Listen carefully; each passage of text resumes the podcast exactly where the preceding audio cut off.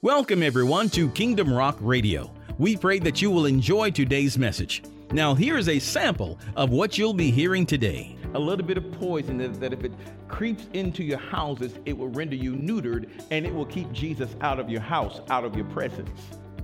And if Jesus is on the outside, your healing is on the outside. Your deliverance is on the outside. Your power is on the outside. Your patience is on the outside. Your strength is on the outside. If he's on the outside, if he's held back by a door, then all that you need is not within your reach. Kingdom Rock Radio is an outreach ministry of Kingdom Rock Family Worship Center, located right here in Bremen, Georgia. You can connect with us at our website at www.kingdomrock.org. And now, here is today's message. Hello, everybody. Hello, hello, hello. Thank you so much for joining us today. Uh, we thank you so much for being a part of our online community. And when you're in the area, make sure you stop by. We love to have you here in a live service. There's something about the assembly when God's people assemble together. So if you can, come on by and be here with us if you're in the area. If not, then continue to enjoy uh, the media. We pray that it is a rich blessing to you. Amen. All right. All right. Well, today we're going to go into a part number two uh, of the message that we started on last week. And last week we talked from the subject of all in. Are you all in? Which is so very important.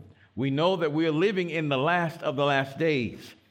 If you know anything about Bible prophecy and what's happening in Israel today, all of these are signs that Jesus is soon to come for his church. All of these are signs of it.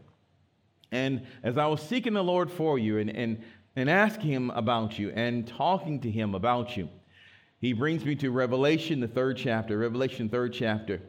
And this is the word of the Lord that I believe with all of my heart that I am to tell you today, that I am to give you today. Now, as a general rule, I do not preach calendar. So, whatever event is on the calendar, if you're expecting a Christmas message at Christmas, you may be disappointed. If you're expecting a Thanksgiving message at Thanksgiving, you may be disappointed. I pray with all of my heart that I hear his voice and say what he says.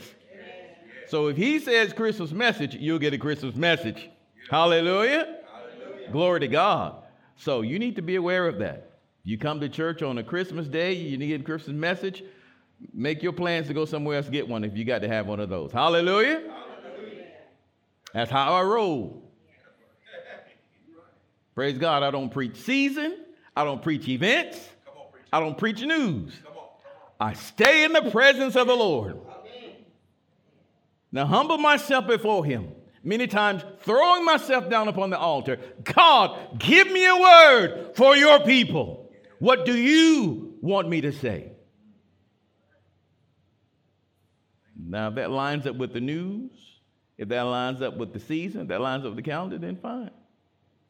But I realize that I will have to give an account, Martha, of what I speak. So I want to make sure that every time I open this Bible, every time I, I declare the word, I want to make sure and very sure that this is what you're saying for me to tell your people. Hallelujah.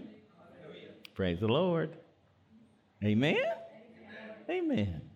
So, Revelation, the third chapter, Revelation, the third chapter, we're going to look at verses number 14 through 22. 14 through 22. And we'll speak from the subject of today who's at the door?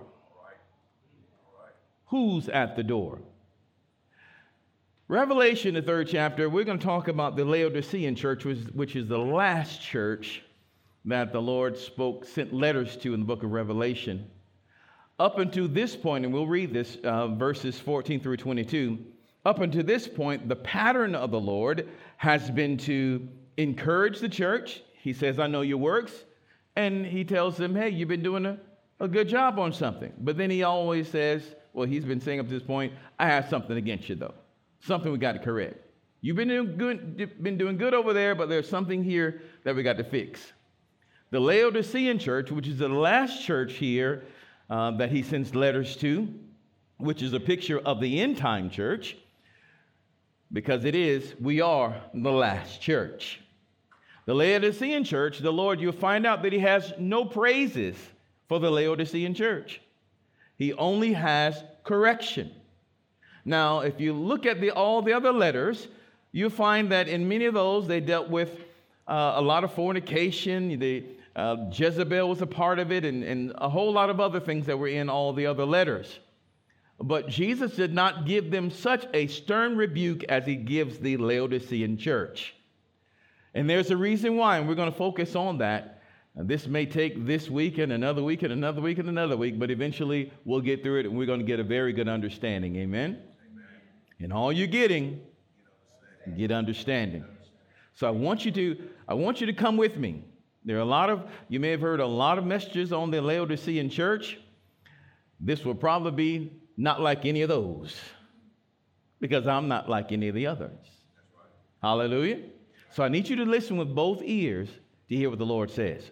So I'm going to go ahead and read. We're going to go ahead and read first uh, Revelation, third chapter, verses 14 through 22. I want you to really listen to it, and uh, we'll go back and talk about it. It says here in verse number 14, and unto the angel of the church of the Laodiceans write. Now we know the angel there talks about the messenger of the church or the pastor of the church, the one who, whom God has designated to speak a word to his people, to his church, the primary messenger. Amen. All right, it says, Unto the angel of the church of the Laodiceans, write, These things saith the Amen, the faithful and true witness, the beginning of the creation of God. I know thy works, that thou art neither cold nor hot. I would thou wert cold or hot. So because so then, because thou art lukewarm and neither cold nor hot, I will spew thee out of my mouth. Because thou sayest, I am rich and increase with goods, and have need of nothing, and knowest not that thou art wretched and miserable and poor and blind and naked. I counsel thee to buy of me gold tried in the fire, that thou mayest be rich, and white raiment, that, that thou mayest be clothed, and that the shame of thy nakedness do not appear and anoint thine eyes with eye salves, that thou mayest see. As many as I love, I rebuke and chasten. Be zealous, therefore, and repent. Behold, I stand at the door and knock. If any man hear my voice and open the door, I will come in to him and will sup with him, and he with me. Verse 21 To him that overcometh, will I grant to sit with me in my throne, or that is also interpreted on my throne, even as I also overcame and am sat down with my Father in or on his throne. Verse 22 He that hath an ear, let him hear what the Spirit saith unto the churches. Now, as we're about to get into this, I want you to know that at the very end of the letter, Jesus gives us his position. He's actually standing on the outside of the church and he's talking to the church through the door. Now, I'm not sure if you've ever been to someone's house and, and they wouldn't open a door to you, so you had a conversation through the door. Or maybe they were in the bathroom. You spoke to them through the door. They didn't want to let you in at that moment. So Jesus is on the outside of the church. Now, when I say church, I'm not talking about the building, I'm talking about each individual person. The church is made of individuals. The, the word church is ecclesia, which means uh, what? The, the called out body, right? The gathering, the fellowship. So Jesus is standing at the door of their hearts and he's having a conversation with those that are on the inside. Now, typically, you've heard this verse being used many times. Verse, verse number 20, where the Lord says, I stand at the door and knock. If anybody will open up, and I'd come in with you. We've heard this a lot of times in evangel uh, type conversations where people are evangelizing, telling those that are lost, hey, Jesus is standing at your door and he wants to come in. Open your heart and let Jesus in. I think that could be one way of translating that, but the true translation of this verse is that Jesus is talking to his own people those that are in relationship with him. Remember, this is a letter to the church. those who, who said they've, they've uh, made a commitment to Christ, who are his children. So he's standing at the door of his own people, and his own people have the door shut. Jesus is on the outside, and now he's speaking this letter to them, giving them this message on the other side of the door. He's talking through the door to his people. He's no longer in the room, he's on the outside of the room. Are you hearing? Now, let me give you some background of the Laodiceans or Laodicea. Laodicea was a very affluent town, very affluent city. They were very wealthy. They had many markets and of gold, and they had, and their textile um, services were world renowned. So there were a lot of markets you would, if you would call them a, the Buckhead or the Fifth Avenues, you would call them a very wealthy community. If they were in today's uh, time, you, you would expect there to be a lot of expensive shops. You would expect to see uh, Mercedes and Bentleys and Ferraris. You'd expect all this in the town. It was a very rich community. This was also a banking, a banking city. So they were very wealthy, very wealthy. But at the same time, uh, Laodicean was not known for its water. Most Bible historians would say, would tell you that their water had a lot of minerals in it, and it was, uh, it was drinkable, but it was very poor tasting. And what would happen is they would, they would actually, they had aqueducts, aqueducts uh, that were made of stone, and they brought water in from up the road. And about time the water got to them, it became tepid. It became lukewarm. Ahead of them to the south, there were two cities that surrounded, or two neighboring cities. One of the cities that uh, was to the south was Colossae, and Colossae was known for its cold water. Colossae uh, had mountains, mountainous uh, regions around it, and the snow at the top of the mountains would, uh, when it would melt, it would come down the mountain, and there would be some nice cold water there at Colossae. And on the other side, the other neighboring, uh, neighboring city was Hierapolis. Hierapolis was known for its warm springs, its hot springs. Many called it uh, medicinal hot springs. So when you wanted to get healing or something, you would go to their hot springs. It wasn't really for drinking, but the water was warm. And so you see, Laodicea was right there in the middle of the two. There was hot springs uh, to the north and cold to the south, and Laodicea was right there in the middle. It had water being piped in or from its aqueduct, aqueduct system that started off warm in, in, in another area, but when it got there, it wasn't good for anything. Still, most historians will also say as well, there's another point of view for this. Many say that one of the sins of Laodicea was the sin of hospitality. Hospitality. In that, in this time period, Many preferred their wine either two ways. They preferred to serve their guests wine, as in hot, hot wine, or serve them chilled wine from some of the snow of the mountains because, you know, they didn't have air conditioning or refrigerators back then. So it's either you serve your guests something cold or something hot. When a guest would come in, and if you gave them something, something tepid, something lukewarm, immediately they became offended. You have disregarded them. You have treated them less than nothing. You have disrespected them. They were either expecting something cold, a cold drink, or a hot drink. But serving them something tepid, something lukewarm, was disrespectful. Much like the way they kept Jesus on the outside of the house, talking to him through the door. And any way you look at it, lukewarm was bad. And so the Bible goes on to say, and we'll, we'll talk because there's so much more to talk about that. But first of all, I want you, I want you to see, we're going to go right back up to verse number 14. At the very beginning, we're going to work our way down. Understand, I want you to understand the climate in which they were under. They were very wealthy, had a lot of money, had a lot of things. But Jesus looked at them in terms of, or, or gave them example of their spiritual condition in terms of the water that they had. This is how you're treating me. You say you don't need me. You got plenty of stuff. I get everything I need.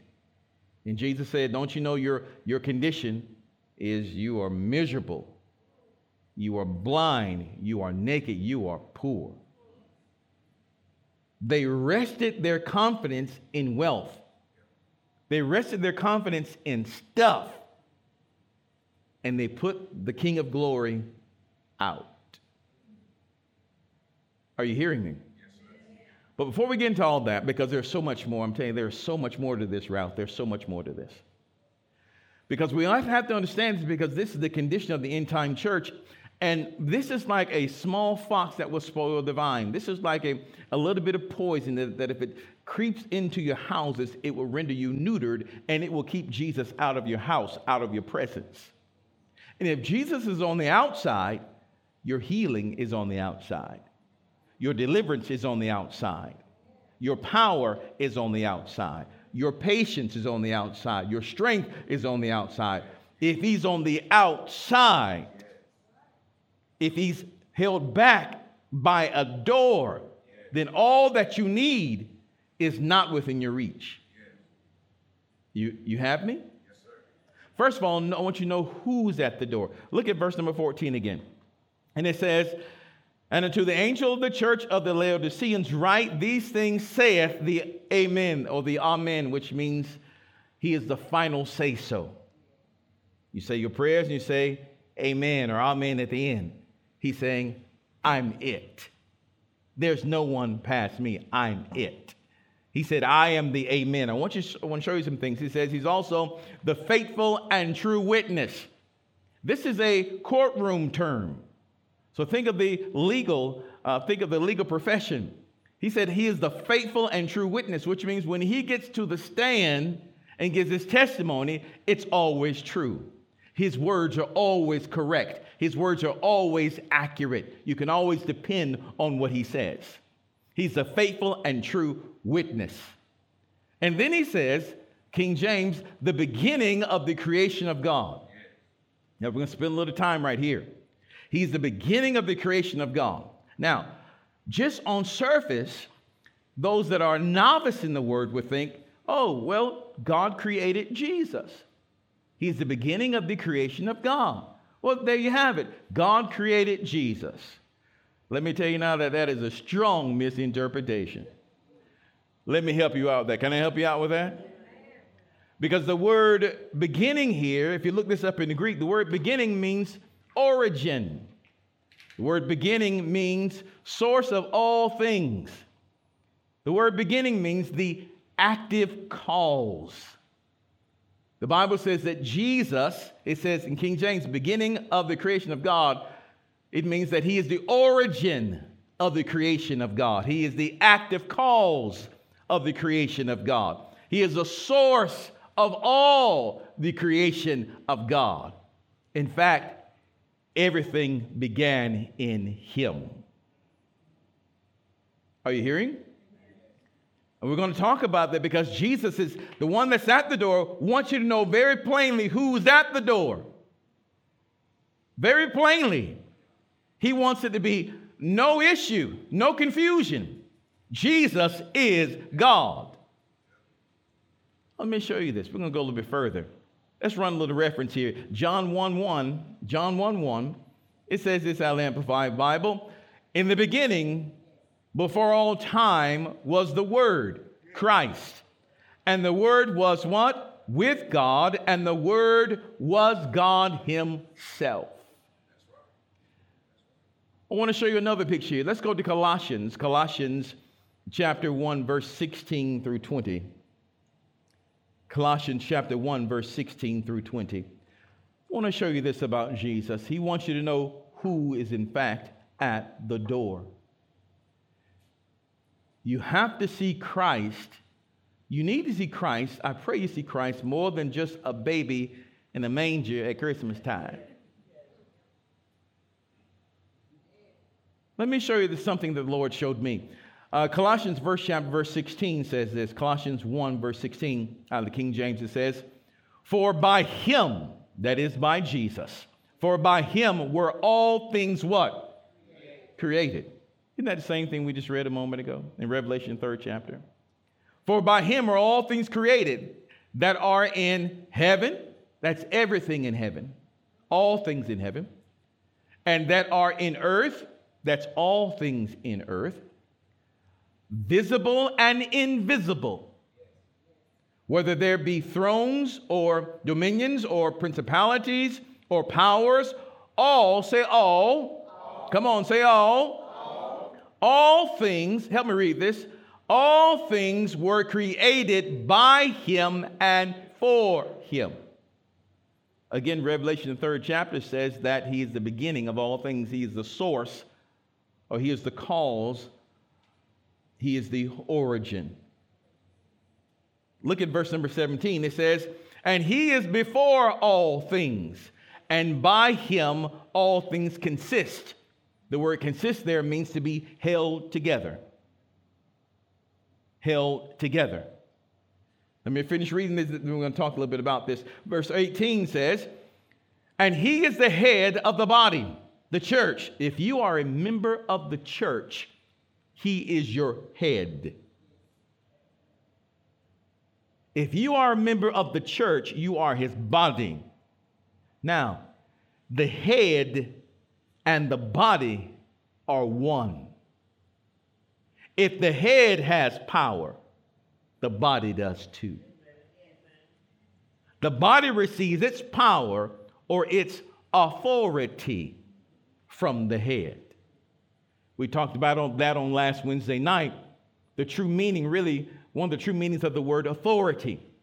Authority is always, proper authority is always derived from the author, from the one who began it, one who began it, from the one who originated it, from, from, from the source. The source is the author. Listen to the word author. When the author gives you control, when the author gives you power, he gives you authority. You are authorized, but only the author can give you such power and control. Jesus is the author and finisher of our faith. When you go toe to toe with the devil, you never ever have to be shaken in your boots, knowing who the head is. Listen to this again in, in, verse 18. He is the head of the body, the church, who is the beginning. Once again, the Bible says it. He's the beginning, the firstborn from the dead, that in all things he might have the preeminence. For it pleased the Father that in him should all fullness dwell. Verse 20. And having made peace through the blood of his cross, by, uh, by him to reconcile all things unto himself. By him, I say, whether they be things in earth or things in heaven. Now, let's do some, let's, let's, let's do a few things here. In the beginning, the Bible says in Genesis, and even, even uh, in John, beginning was God. In the beginning, God spoke. Now, I want you to do some reasoning with me. Jesus created all things in heaven, all things in earth. He created all things in the visible realm. That's what we live in right now, the visible realm, and the invisible realm. In other words, he created the things in the natural, and he also created things in the spirit. There is a place now for him to create this. That meant that he had to exist in a space that was not natural and that was not spirit. He exists in a space that was not heavenly and that was not earthly. When God spoke in the beginning, in the, in beginning, the beginning, was, was God. God. There was, was the, God, God the Father, God the Son, God, the Spirit. All, all standing, as I saw in prayer, all standing as if you will eh, eh, behind a curtain.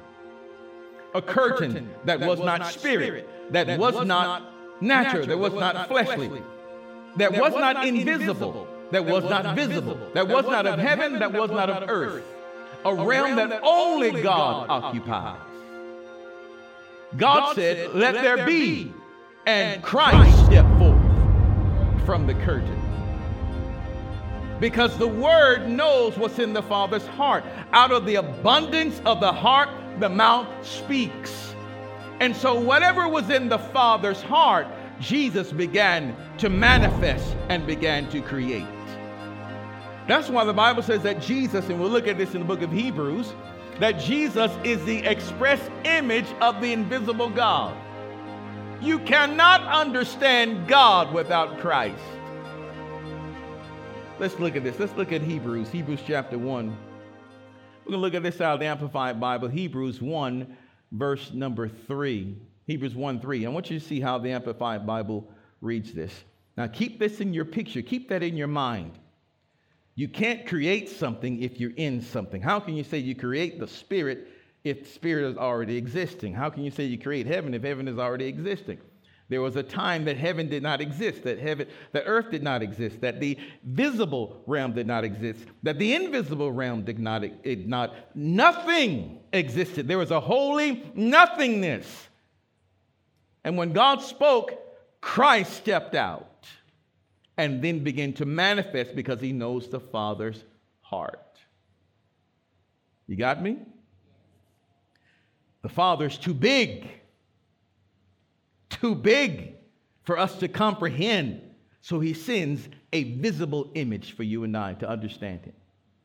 Let's look at uh, Hebrews 1, verse 3. Now, this is kind of lengthy out of Amplified Bible. And it says, The Son is the radiance and only expression of the glory of our awesome God, reflecting God's Shekinah glory, the light being, the brilliant light of the divine, and the exact representation and perfect imprint of his Father's essence. Again, Jesus is the exact representation and perfect imprint of his Father's essence. When you see Jesus, you don't see a copy, you see the how God is exactly. So when Jesus stepped out, when he stepped out from the Father, was released and then began to make stars, began to make the invisible realm. This is how heaven's going to be. This is how angels is going to be. This is how man is going to be. Now, of course, he, he gave them all free will. So the devil, Lucifer, decided to do what he did and all the other stuff. Man decided to do what he does and all that stuff. But still, yet, in a, yet still, the Lord created it all. Jesus created it all. He did this to please the Father. And you find this also that after all things are done, after all enemies have been played, have been placed at his feet, under his feet, then he then Jesus actually turns it all back over to the Father after all enemies are beneath his feet. You need to know who is, in fact, at the door. And let's go on. It says again that Jesus is the exact representation and perfect imprint of his Father's essence, and upholding and maintaining, Jesus upholding and maintaining and propelling all things, the entire physical and spiritual universe, by his powerful word, carrying the universe along um, to its predetermined goal. So not only does Jesus hold everything together, every molecule, you're held together right now because of Christ. Every atom is held together by God's word because of Christ. Everything is held together by Him.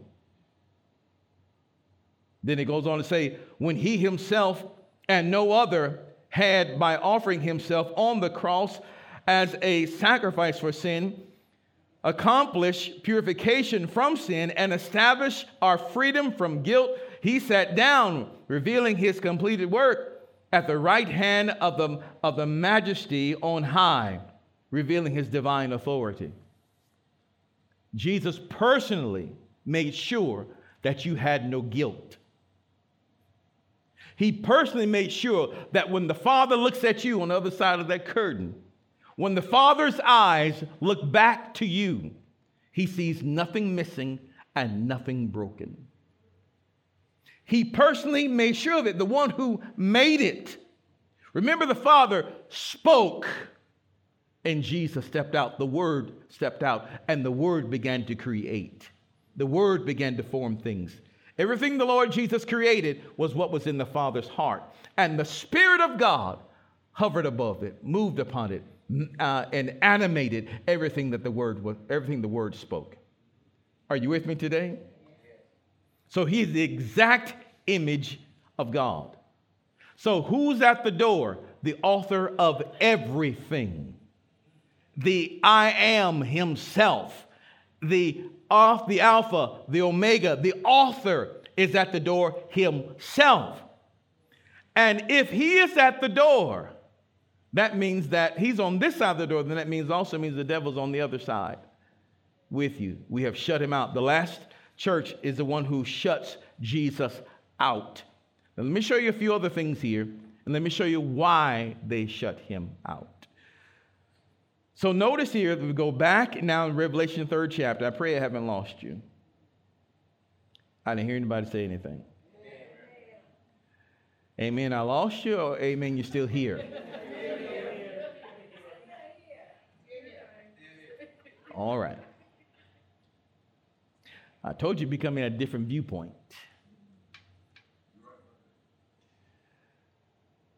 And so again, uh, Revelation 3rd chapter, verse 14, rather verse 15, the Lord says, I know thy works that thou art neither cold nor hot. I would that thou wert cold or hot. Now, also, historically, when you hear this message in churches, you're thinking, I got to be on fire for Jesus. I got to be fired up. We can't be cold and apathetic and just less, listless. We got to be hot. We got to be on fire. We got to start revival. Well, I can go with that too, but that's not the true interpretation of this verse. Cold referring to the different types of liquid. He's saying, You are like something that I can't use.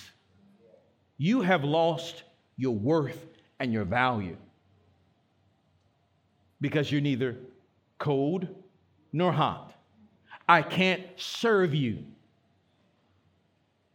Remember, if we're going by the uh, theologians' determination of the cause of this, the cause of this lukewarmness being served to Christ, this is again a liquid that you serve to family, serve to friends, serve to a guest. But because this is lukewarm, it cannot be used. It cannot be used to serve others. It's very disrespectful.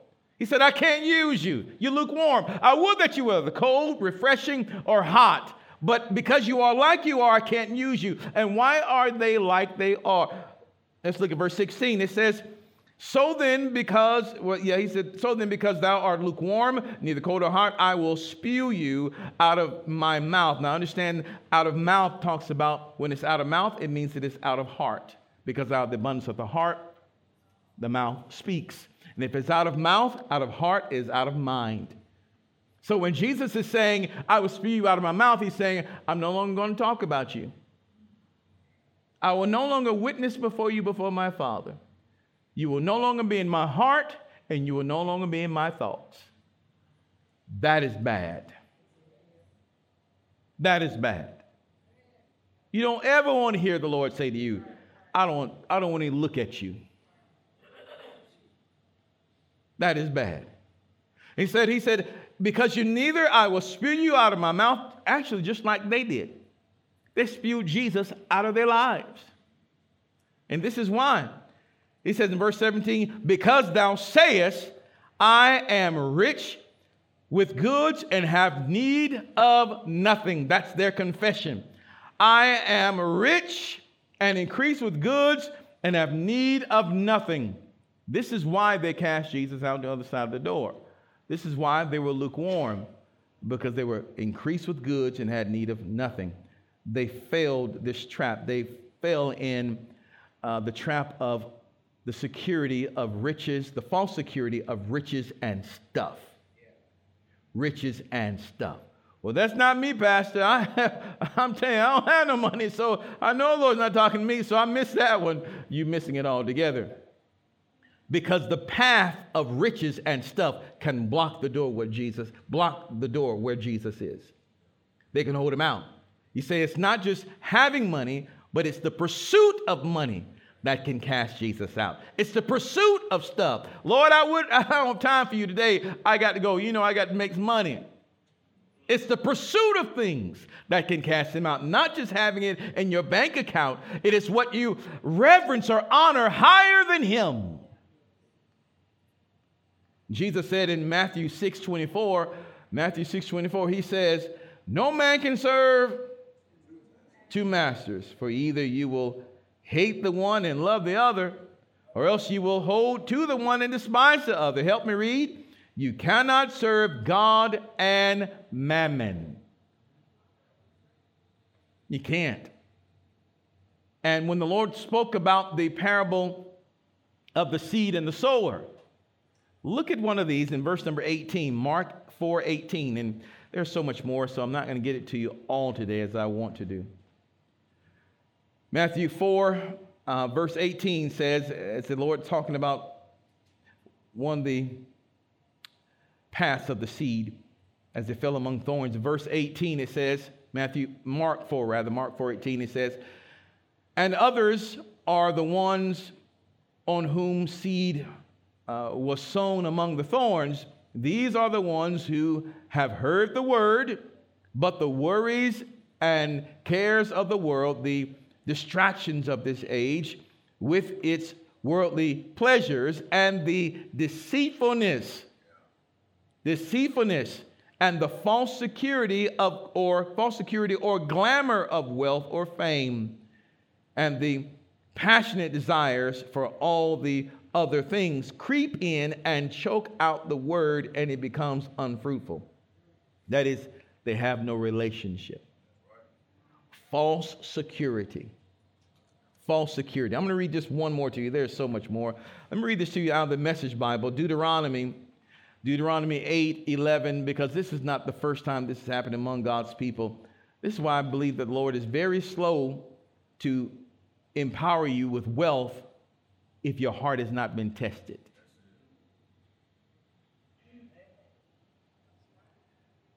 Deuteronomy 8, let me read this to you out of the Message Bible. Deuteronomy 8, verse 11 goes on, and it says, Make sure that you don't forget God, your God, by not keeping his commandments, his rules and regulations that I command you today.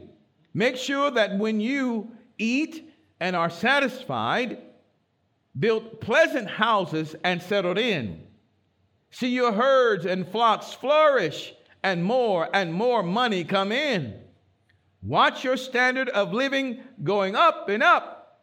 Make sure you don't become so full of yourself and your things that you forget God, your God. So, the sin of Laodicea, the reason why they cast Jesus out, because their life was now full of stuff. It's not just having the stuff, it's the pursuit of stuff. There's nothing wrong with stuff, but when you pursue stuff over Christ, we got a problem. When your pursuit of stuff and your pursuit of riches overwhelms you and it, in effect, casts Jesus out of your life.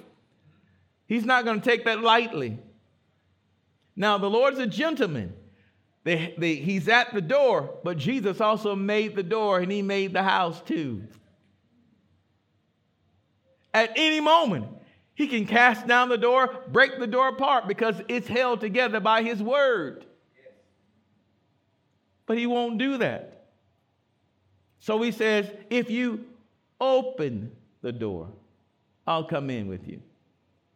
If you open and see that money, see that riches or possessions are false securities. When the young rich ruler came to Jesus and he asked him, What must I do to inherit eternal life? Jesus told him, He didn't like what Jesus said, so he walked away sorrowful because he had much riches, much wealth. And the Lord turned to the disciples and told them something that they thought was so strange. They were astonished. He said, How hardly will it be for those who have riches to enter into the kingdom of God? And they were astonished. Then he told them, Little children, how, hardly will how hard will it be for those who trust in riches into the kingdom of God? Let me tell you now, God wants you to have the wealth. If you hear nothing else, God wants you to have the wealth. He wants you to have it. Because when you have money, the world understands money. I guarantee you, if you pull up in a place driving a $500,000 car, a million dollar car, every eye will be watching you. If you drive on the other side of that street, same street, around the same people, in a 1979 get out push with Maypop tires, I guarantee you they'll see you, but they'll turn from you. The world understands wealth and they are attracted to wealth. They're attracted to people with money. And here's the thing when you have it, when you speak, they will listen to you. This is one reason why God wants you to have wealth in the end times, so that when you speak, they will listen. It's not all about you being in some big mansion, but the purpose of the mansion is so you'll have their attention, so they will listen to you. The purpose of you having this nice car, these nice clothes, is so they will listen to you. Because the world honors wealth, they have an ear. Ooh, how did you get that? Let me tell you Jesus. How'd you get that promotion? Let me tell you Jesus. How'd you become so broke and homeless? Keep your mouth closed.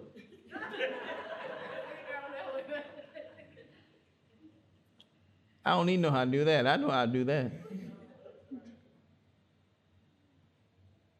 How you have bad credit? How you how's your credit so bad you can't even pay attention? How is that? How you do it? Nobody's asking that. But when the world sees success and you own it, they want to ask, how? So God wants you to prosper. And the whole thing about the Laodicean church, he put them in the area where they would prosper. But when they got in the area, they were so full of themselves that they forgot him. I don't need you. I'm good like I am. But you missed the whole meaning of it. Let me tell you this as we close God wants you wealthy. I can say that unequivocally. unequivocally. He wants you wealthy. Now, wealth may look differently in other parts of the country. Maybe on the street in a third world nation, there are people living outside, but you have your own hut. They're all looking at you. How'd you get your hut?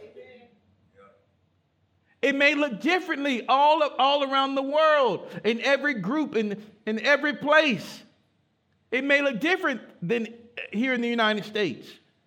But God wants you wealthy. He wants you to have more than enough. He wants you to overflow. But when it comes, will you set Jesus out?